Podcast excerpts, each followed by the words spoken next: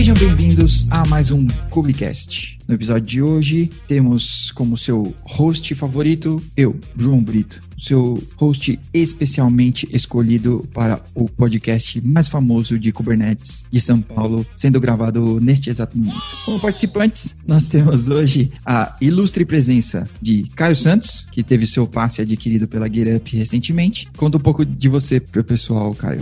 E aí, pessoal, é, meu nome é Caio, eu sou mineiro, vim de Uberlândia, estou há cerca de um ano em São Paulo e agora novo integrante da GetUp. Muito bem. E também temos Lucas Vilela, que está conosco hoje.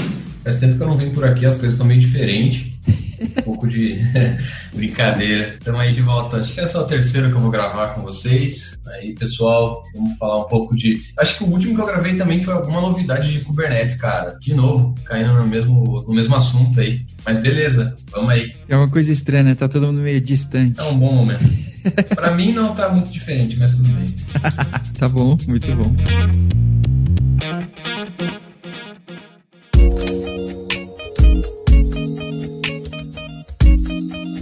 Então, hoje nós vamos falar sobre as novidades da nova versão do Kubernetes, versão 1.18, que acabou de sair e a gente chega na incrível marca de 3.412 commits só para essa versão. Isso que é uma comunidade ativa. Nossa! Isso aí que o pessoal querendo evoluir. Haja commit, né? Exato. A gente aproveita e até agradece a Microsoft pelo Git, tá tudo lá. e inclusive que tipo o Git é de graça agora para os times. É. Eu vi. Saiu essa semana. Tipo, ontem ou antes de ontem, né? É. E diminuíram os preços também, né? Exato, exato. Que é, que é muito legal. Já que os caras têm dinheiro infinito, venderam Windows a vida inteira, eles podem gastar um pouquinho agora.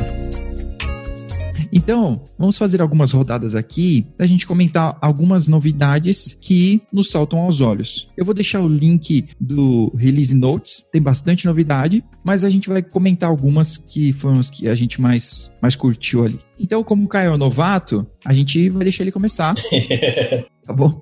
Então pode mandar a primeira, Caio. Bom, é, eu, eu consegui a, uma olhada boa em várias mudanças que teve no Kubernetes. Duas, assim, que eu achei que são, são bem legais. Uma da área de segurança pessoal vai gostar é a questão de imutabilidade de secrets e no, no config map também. Agora, na, na versão 1.18, você consegue habilitar uma flag que, a partir desse momento, aqueles dados não podem ser alterados mais em momento de execução. Galera de dev, às vezes, vai chorar um pouquinho, mas a segurança agradece Não vai ter mais alteração de dado naquele, ah, deixa eu alterar o dado aqui, depois a gente vê, troca no arquivo, acaba esquecendo e fica para depois. Não, agora ou você altera e joga uma nova versão, ou você não altera mais. O que é legal, né? Seguindo princípios e boas práticas aí, né? De infraestrutura como código, de código como código, de tudo como código, de ser imutável de verdade, né? Da hora. É, eu achei uma boa, uma boa feature aí que os caras lançaram.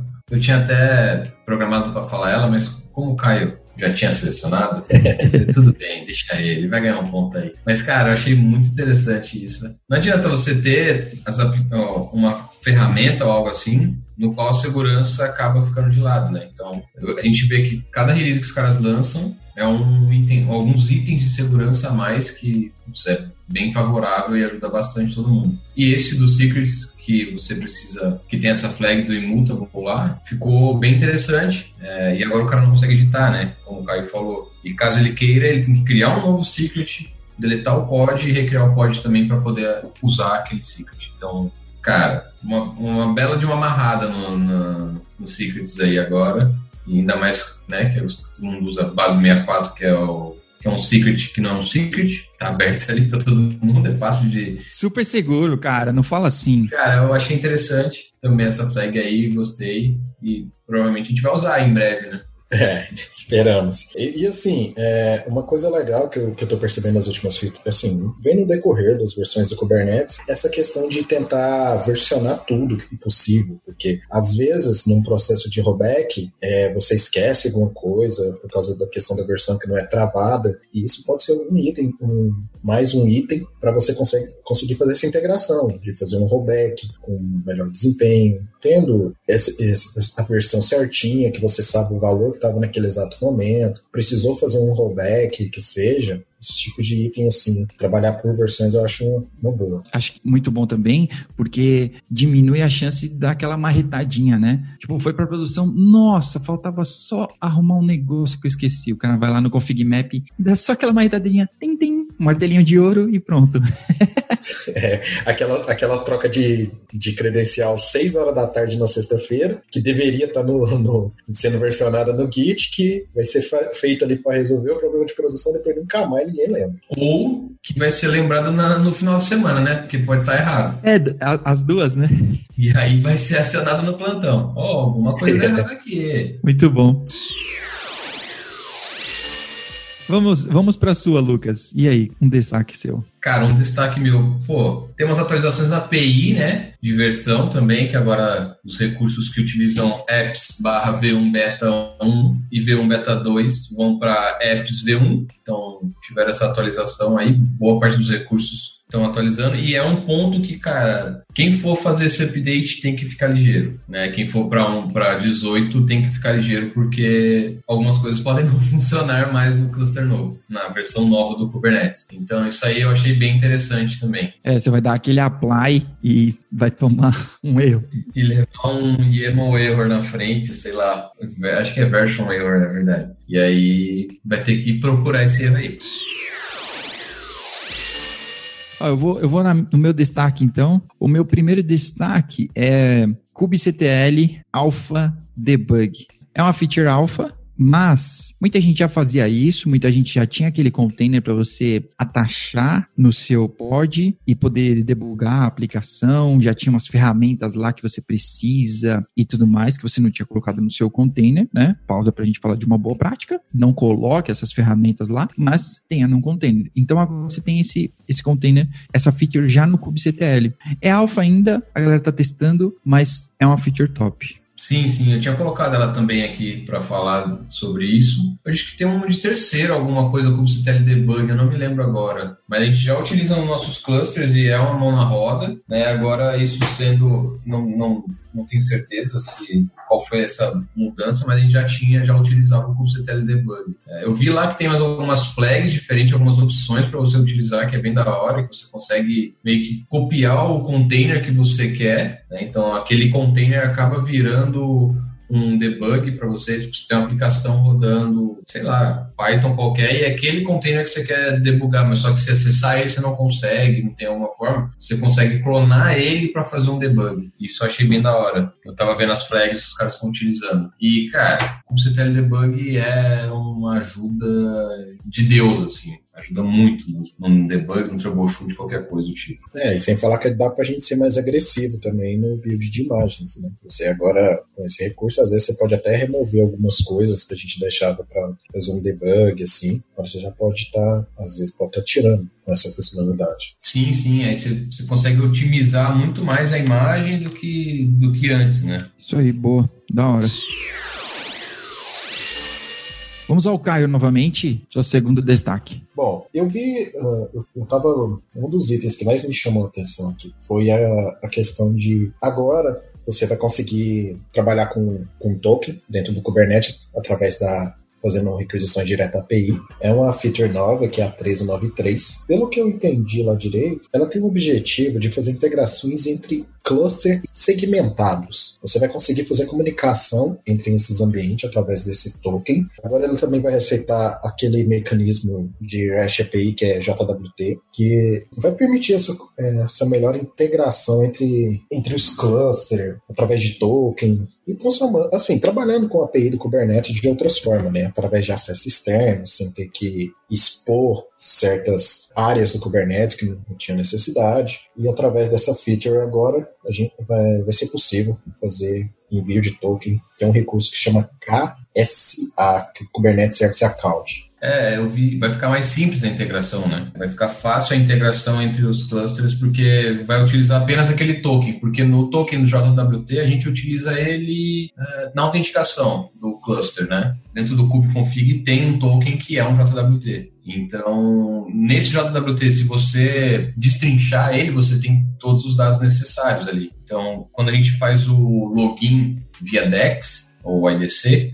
a gente utiliza o token. Então, naquele token ele diz as informações do cluster, se é, qual API, se eu não me engano agora, qual usuário que a gente está usando, entendeu? Tem vários dados ali. Então, os caras tiveram essa sacada de otimizar essa utilização. Ter o to apenas o token eles conseguem fazer essa interligação entre os clusters e, o, e a API, né? Então ficou bem mais simples. Foi, foi bem mais ou menos isso que eu entendi também da leitura que, que eu fiz sobre o, essa, essa feature aí. Tá no stage ainda, tá como stage alpha, mas é uma feature promissora, que vai permitir novas possibilidades né, no Kubernetes. Que é basicamente uma das coisas que a gente mais tem quando se trabalha com essa plataforma. Aproveita aí, Lucas, sua vez. A minha vez. Cara, é, não é muito a minha área. Eu acho que quem poderia estar aqui para falar isso talvez é a Ranieri. Mas, de novo, essa, essa release do Kubernetes saiu com bastante coisa voltada para Windows. E agora, uma das questões que eles lançaram, que foi o suporte para o Containerd, né? Está em alpha. E o kubeadm para o Windows. Então, a gente já vai conseguir, vai, vai dar uma facilitada aí na, na adição de um cluster com Windows ou até mesmo de um Node novo com Windows, né? Então, acho que esse daí é um ponto que vai facilitar. Alguns clientes nossos já tinham questionado sobre isso, mas nada a fundo, e agora com essa release, a gente precisa dar mais uma estudada, e caso for necessário, a gente consegue pôr para rodar, né? Olha aí, vai poder administrar o Kubernetes com o Mozi. Você é louco. Olha só. é o sonho. Via interface, né? É, exatamente. Como faz a instalação? Next, next. Parei, parei. Tá bom, deixa, deixa. quieto. Brincadeiras à parte. Isso vai livrar muito lado de muitas empresas aí que só trabalham com Windows, ou não sei, tem parceria, isso aí vai dar uma facilitada. E tem muita aplicação que depende, né? Depende do, do sistema operacional Windows estar rodando. Né? Exato, exatamente isso. Aí, aí sabe como é. E isso também mostra também então, que a flexibilidade do Kubernetes é grande, né? Que ele conseguiu adaptar a uma plataforma que não tem muito do, dos fundamentos do Linux, que é a utilização de containerização e assim por diante. Nessa release teve bastante coisa voltada para Windows. Algumas simplesmente, é, como a questão do Runtime Class, que só trocou de versão da 1.2 foi para 1.14, agora ela virou Alpha na 1.18, e vários outros itens. Nessa release saiu bastante item voltado para o mundo micro, mundo Windows, né? agora vai ser possível você estar tá utilizando seu cluster lá e brincando um pouquinho ó, e ver o que, que acontece. Boa. Os Windeiro, os vão ficar top agora. Legal, olha, que, que eu vou continuar nas, nas features, é, como o Lucas tinha começado, falando da atualização da API, então, assim como isso, algumas coisas foram depreciadas e removidas. Exato. Então eu acho que a mais importante, e dá até uma dor no coração aqui para quem vai fazer a CKA ou CKAD, porque é, o kubectl Run já era, foi depreciado, então ele só cria pod agora. É, cara, acho que eu me incluo nesse dancei aí. Olha aí, porque, olha, teve uma dica, eu vou deixar esse vídeo aí, tem uma dica de uma mina que ela fala numa Cubicon, eu acho que na de 2018, que ela fala rapidinho assim, dicas para CKA. E aí, para você fazer rápido ali, né? O tempo é seu inimigo. Então, ah, não, eu não vou deixar, porque a gente tem um episódio só sobre isso, tá bom? Então, se você tá ouvindo e quer saber dicas, tem um episódio só sobre isso. Ela fala sobre você rodar é, o kubectl run, né? E tipo, menos menos always para ser deployment, menos menos restart, né? Menos menos restart always para ser deployment, para você poder criar job, tudo com o kubectl run. Mas só que agora é só pode. Então, se liga aí nessa alteração, porque a prova é sempre, ela vai sempre atualizando. Então, dependendo, daqui a pouco já deve ser na, num 18 a prova. E aí tem que acertar nessa, tá bom? Vou ter que fazer semana que vem, cara, não adianta. Correr. Isso, isso, rápido. E também o comando kubectl rolling update também foi removido. Então, se liga aí, mas eu acho que não ficou claro, o kubectl run ainda existe, mas ele só cria pods, tá? É aquele generators. Então, por enquanto, se você não está rodando o Kubernetes 1.18, tenta rodar kubectl run e aí ele vai avisar para você que está depreciando esse comando, tá? Então, a partir do 1.18 já era. Você tem que informar os generators lá e tudo mais. E o rolling update foi removido total. Então, se liga aí, tem que se atualizar. Tem mais uma, Caio? Eu tenho uma, assim, como eu tô na, na vibe do Ingress, né? o Ingress, é, agora ele passou para ganhou a versão, foi graduado, né? Saiu do, do beta, foi para a versão V1. Teve a, adicionar, é, teve algumas features foram adicionadas para facilitar mais a vida na hora que você vai fazer a criação de um path ou vai fazer passar algumas alguns prefixos. É o ponto mais importante relacionado a isso por enquanto, porque é mais a fundo aí tem que entender mais. Aproveita para dizer, já que você está falando sobre o Ingress, que tem um artigo top de Ingress tá na porta, tá para sair, certo, Caio? Isso, a gente tá lá, só dar aquele último tapa, passar um perfume, um batom para sair do forno. Boa. É, boa. tá bom. E você, Lucas? Tem uma última? Continua nesse lance de, de Ingress, é redes, né? Vamos dizer assim. O DNS Cache foi para Graduated to Stable. Então, algumas releases para trás, acho que até 16, não tenho certeza. Tava lá como beta, alguma coisa assim. E agora ele tá indo para stable, mas provavelmente não nessa, na, que na 19 ele deve ir para stable, que foi uma solicitação de muita gente que estava precisando. Que o que, que ele faz? Ele faz um cache do DNS interno do Kubernetes, né? E isso aí ajuda muito na performance, na velocidade, na hora de entregar alguma aplicação internamente, qualquer coisa assim, acessar um serviço ou pode mesmo internamente, fica muito mais rápido. Então, esse cara está indo para stable, a gente espera que em breve, não, ao meu ver, a funcionalidade dele não é tão complexa assim, então isso vai, vai ser rápido para stable e daqui a pouco já está lançado aí para todo mundo. É uma, uma, uma, funcionalidade muito boa, o DNS Cache, que ajuda aí na performance do, do cluster. Não, legal, que da hora. E performance é sempre bem-vindo, né? Sempre bem-vindo. Sempre, sempre. Não sei como vai ser com Windows, mas sempre a performance é bem-vinda. para, para de pegar no pé dos caras. Parei, parei. E outra coisa, é, fora isso, o último item aqui que tinha para comentar, que o dry run da API, kubectl com dry run. Isso aí é uma coisa sensacional, ainda mais para quem é usuário e não administrador, vamos dizer assim, né? Cara que quer subir uma aplicação lá para ver qualquer fazer uma alteração, adicionar um recurso dentro do Kubernetes, esse dry run vai dizer pro cara, ó, oh, o que você fez foi isso. Vai querer executar isso? Se sim, tira o dry run e bota para rodar. Ah, não, não quero. Então altera e roda o dry run de novo. Se é uma mão na roda, a gente deveria deixar isso mais claro para os nossos clientes também, que a gente tem, que, que o Kubernetes tem essa funcionalidade e que ajuda muito na hora de, de, de subir algo. Que, ou que seja uma aplicação muito complexa, ou alguma coisa do tipo, que tem vários recursos, ah, precisa de um config map, precisa de tal coisa, precisa de tal outra coisa. Com o dry run a gente consegue fazer esse teste e ver se o que a gente está pedindo para executar está correto. Né? Então acho que isso aí vale muito a pena. Não, da hora, da hora, legal.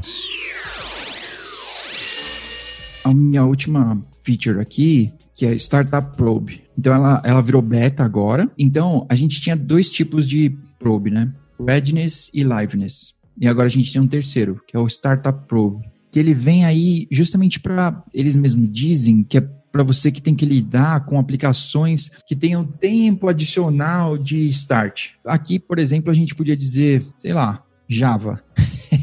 Eu ia falar já. Pra ficar pegando no pé dos caras, velho.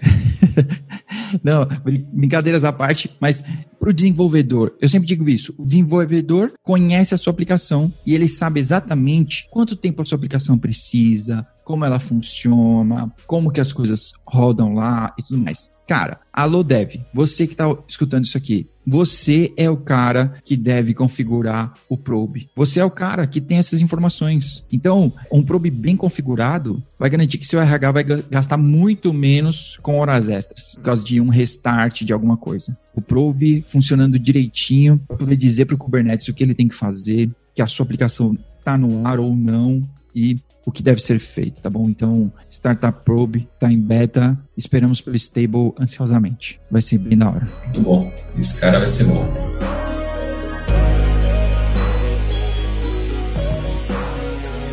Que legal, olha só, várias features, várias coisas indo para stable, né? E a gente vê que o Kubernetes não para. Se eu não me engano, foram duzentos e poucos commits a mais do que o último release. Então, para quem achava que, ah, beleza, Kubernetes já virou carne de vaca e já era, chegou num platô aqui, tá bom? Os commits só têm aumentado, a estabilidade só tem aumentado, a adoção só tem aumentado. Então, se você não adotou ainda, tá perdendo tempo. Tá passando a hora. É, só para deixar um item aí, né? A gente não consegue falar de todas as features principais que foram lançadas, tá? É muita coisa pra gente falar até mesmo se a gente limitar isso às principais, né? A gente fica bem, bem limitado. Mas essas que a gente pôde trazer e que afetam um pouco o nosso lado e o lado e o lado dos nossos clientes também, né? Então, eu acredito que é o lado de muita gente que está ouvindo a gente agora. Boa, da hora. E chegamos à hora das nossas recomendações. Olha, como a gente é bem é, democrático aqui, a gente não faz bullying, a gente sempre dá preferência pro outro, vamos dar a chance do Caio começar com as indicações também. É boa. tá bom. Vai lá, Caio. Bom, é, eu tenho uma indicação de um seriado que eu vi recentemente. Assim, eu tenho problema com ver seriado, eu vejo de um mesmo episódio 40 fragmentado, 10 minutos, 10 minutos, 10 minutos. É Altered Carbon, é um seriado que tem na Netflix, é um seriado muito bom, futurístico, que tem elementos de investigação, com ficção científica, tecnologia, é uma mescla disso. Eles conseguiram fazer um seriado muito bom. Eu vi a primeira temporada, eu achei bem legal. Peraí, peraí, peraí. Quer dizer que você está quebrando o seu seriado tipo microserviços, é isso? Nossa, muito bem, muito bem. Muito boa, muito boa, cara. Ah, cara, que quando não chama atenção, aí eu vejo um pouco, vejo 10, 15 minutos, para, aí na outra semana eu vejo mais 10, 15 minutos. Por isso que eu demoro ver esse seria. Entendi. Bom, é, essa daqui é mais uma dica para preparação, tá? Igual a gente tinha citado antes. A gente está na preparação do. O, alguns analistas estão na preparação para secar e assim, é, eu aprendi que nada melhor que aprender é fazendo. Eu, pesquisando, eu consegui achar uma galera que tem alguns labs de simulação para você pegar o ritmo da prova. Não tem como saber como é que é a prova, é só quem fez que sabe. Mas para você pegar aquele ritmo da prova de, ah, é, fiz uma alteração, mas eu só tenho um réplica set em pódio, por que, que não alterou, o que, que eu tenho que fazer, esse tipo de coisa. Eu achei um carinha bem legal, chama Game of Pods, tá? O nome é esse mesmo, é um nome bem, bem, bem bacana, assim. A gente deixa o link na descrição. Ele é de uma plataforma que chama Code Cloud, que é basicamente são testes, existe um reino com servidores, com Kubernetes, com problema. E seu objetivo é debugar, encontrar a falha daquele servidor e resolver. É um sistema de gamification, mas que vai testar todos os seus conhecimentos de Kubernetes. Cara, vai testar desde. Ah, você sabe criar um pod? Você tem certeza? Você sabe funcionamento de um PV, de um PVC? Esse tipo de item é muito bom para você fazer treinamento e te dar aquele, aquele ânimo para chegar na hora e enfrentar a prova. Da hora, da hora. Muito bom. Game of Pods. No mínimo ele foi criativo. Espero que não seja processado. Ou que o final seja bom. É, vamos ver, né? Ó, eu, vou, vou dar minha, as minhas indicações. Eu tenho duas indicações. Uma delas é a Fique em Casa Conf, que tá rolando lá no canal do, do Linux Chips, do Jefferson. Tem uma galera participando. Então, durante todo o mês de abril, todos os dias, todos os dias, e provavelmente vai passar de abril, todos os dias tem uma palestra. Tem tem uma talk de sobre um assunto diferente, com uma pessoa diferente, níveis diferentes. Então, tá tudo lá. Fique em casa conf, tem muita gente top, tá bom? Então, assiste lá, tem muita coisa para você poder aprender. E um, um filme do Netflix que eu queria indicar, é um filme antigo, se chama Os Indomáveis, tá? Não é o primeiro, né? Que é de 57, se eu não me engano, mas esse é de 2007 que é com Russell Crowe, é com o Christian Bale, cara. Christian Bale, que é top. Melhor Batman, tá? Mas ele não é Batman nesse filme.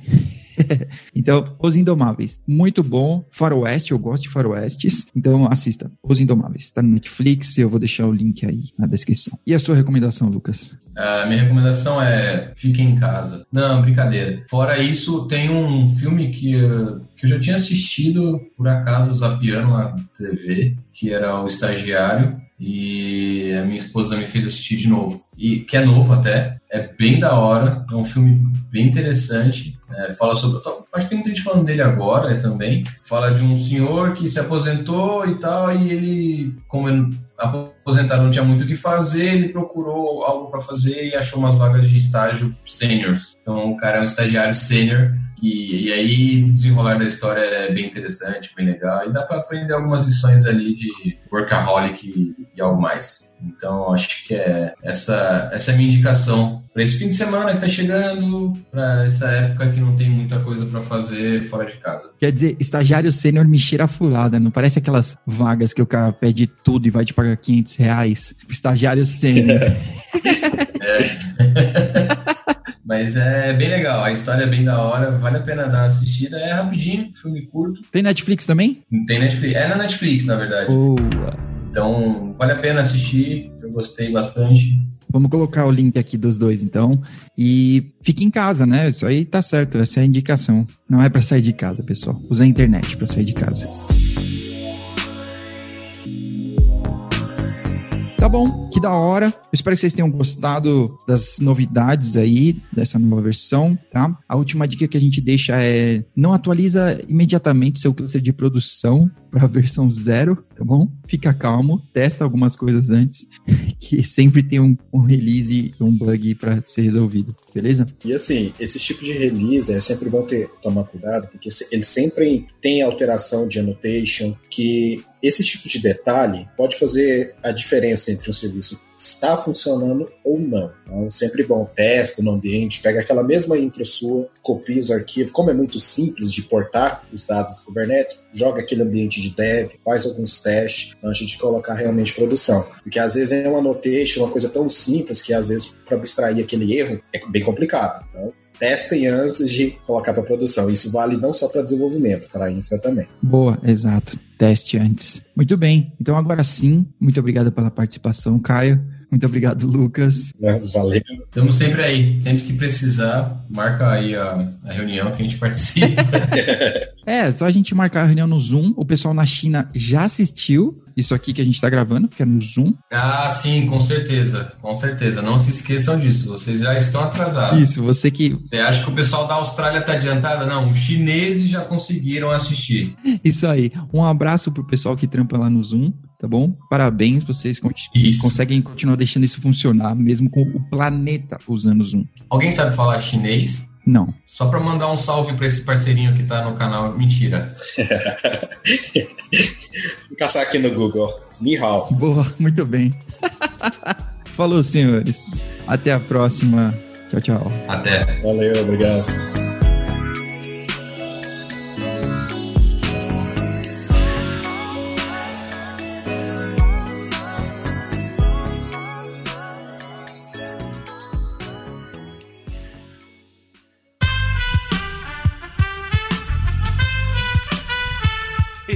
Podcast foi editado por Aerolitos Edição Inteligente.